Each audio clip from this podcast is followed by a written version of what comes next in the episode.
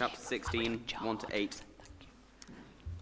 Saturday evening, when the Sabbath ended, Mary, Mary Magdalene, Mary, the mother of James, and Salome went out and purchased burial spices so they could anoint Jesus' body.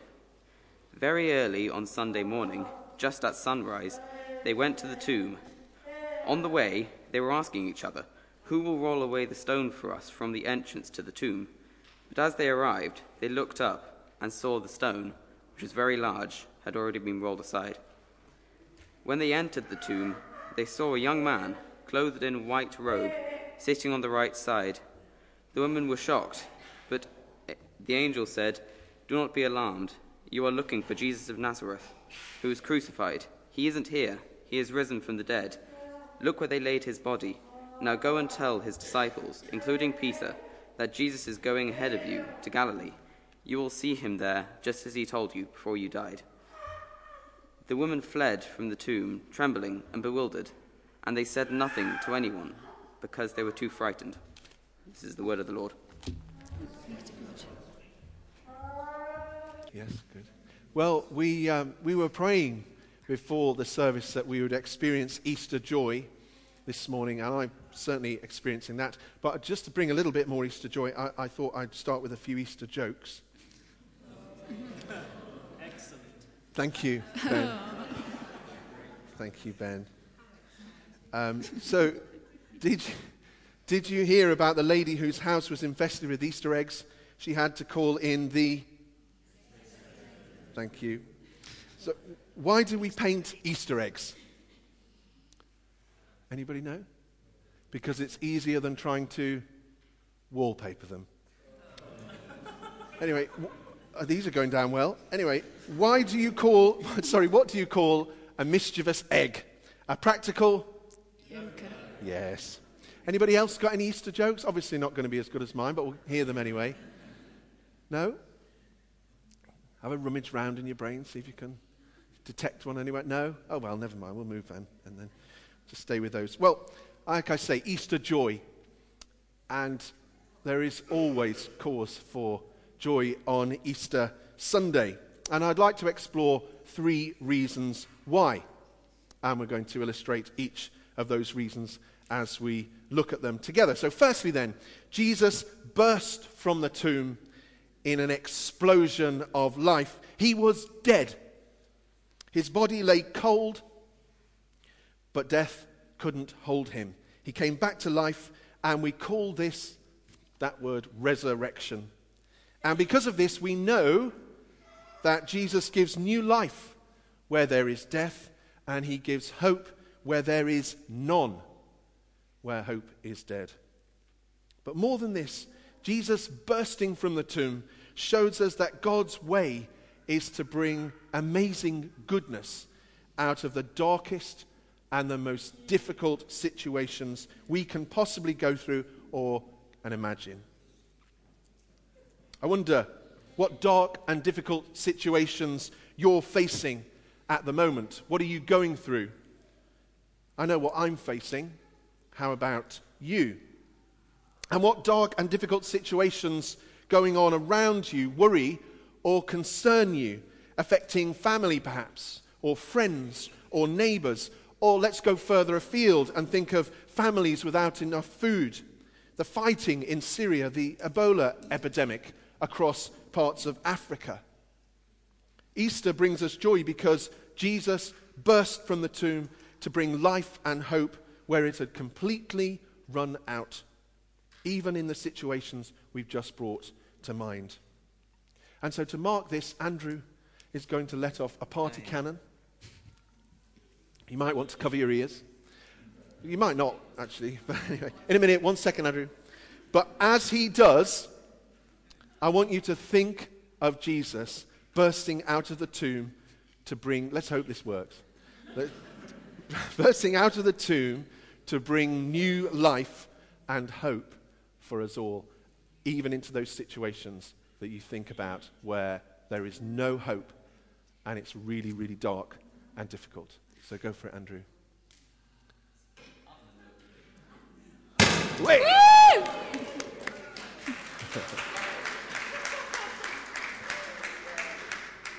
Thank you, Andrew. yeah. Secondly, then, Easter is a cause for joy because the stone was rolled away. Now, I want you to imagine this is our tomb this morning. Well, not our tomb, but uh, Jesus' tomb. And this is the stone. Took me ages to blow that up yesterday. You can imagine the colour of my face at the end of that. Anyway, God removed the obstacle which blocked Jesus getting back to the people. Into that dark tomb, bright light came streaming in. Life from death. The writer, Paul, tells us that nothing, nothing at all, and we sang that this morning, nothing can separate us from the love of God in Jesus Christ. Absolutely nothing. Every obstacle and barrier has been removed. The stone that was rolled away reminds us of this. And when we're troubled and think that God can't reach us and help us or come to us, it's just not true. It's a lie. And when we think that situations going on in our families or in our work or around Shrewsbury or in the UK or in the world, they're just so awful that they are beyond God's reach. It's just not true. It's a lie. The stone was rolled away, and Jesus came out full of life and power and strength to bring God's love to every single person on this planet. And so we're going to roll the stone away. In fact, I'm going to ask somebody to kick the stone away. So, who would like to kick that stone away? Come on, what's your name? Sorry? Jimmy. Come on then, Jimmy. You can come. Have you got a big, a big kick on you? Have you got a Charlie Adam kick on you? Yeah? Good. Right, you want to not aim it at anybody. Or, or if, that's it, move, I would, ladies. That's it, yeah. So what you want to do, is, it's like, um, what's his name? Peter Kay in that advert. You won't know it. You won't remember it. When he says, have it. Okay? So you just need to kick it away. But in a second. But firstly, what I want to remind us is to say that as this is done, just remember that nothing can separate us from the love of God in Jesus Christ. So kick it away. Go for it. Brilliant. well done, Jimmy. Thank you. Thirdly, then, and finally, the final reason that Easter is a source of joy is because the grave clothes were folded, the Bible tells us. Now, we're going to take down this grave cloth, the equivalent of that, that we used on Good Friday. And when people came into the prayer and reflections on Friday, they wrote their name on this cloth in red pen, and then during our act of worship, that was brought forward and then it was draped across the cross. It was a really powerful way of remembering that Jesus died in our place and he died for us. And that was really powerful. So I'd love somebody to come and take that down and to fold it neatly. In a second or two, I'll ask you. But uh, first, the burial cloth wasn't just left in a crumpled heap but it was put tidily. What was needed for a dead body was no longer needed. The past was tidied up, death was dealt with, the job was completed. But it's so easy, I think, for the effects of difficult situations to be left in a crumpled, untidy, unfinished heap. Memories linger, pain, hurt, bitterness, unforgiveness, hatred, anger. They can all cause us trouble today because we haven't asked God to help us deal with them properly. And we somehow we live with it, don't we? We get by like ignoring that untidy cupboard or walking around the mess in your bedroom. Not that anybody does that, of course. I wonder where in your past do you need Jesus to bring order and healing?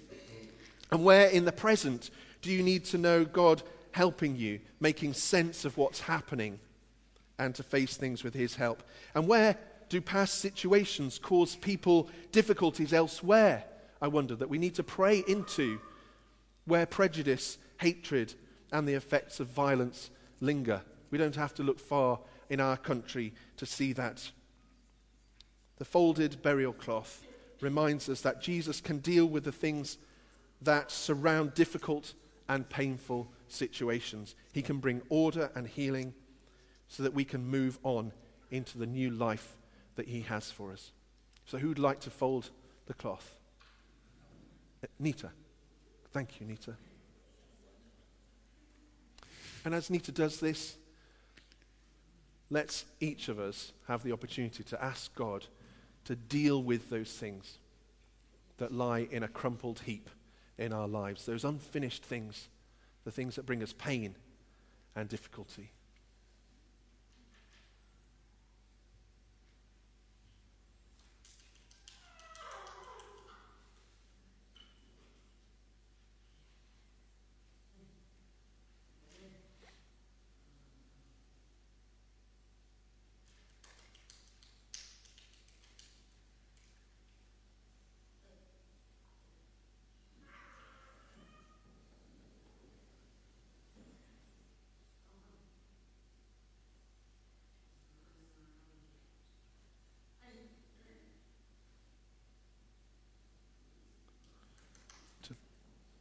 Come and lay it at the front of the empty tomb. Thank you, Nita.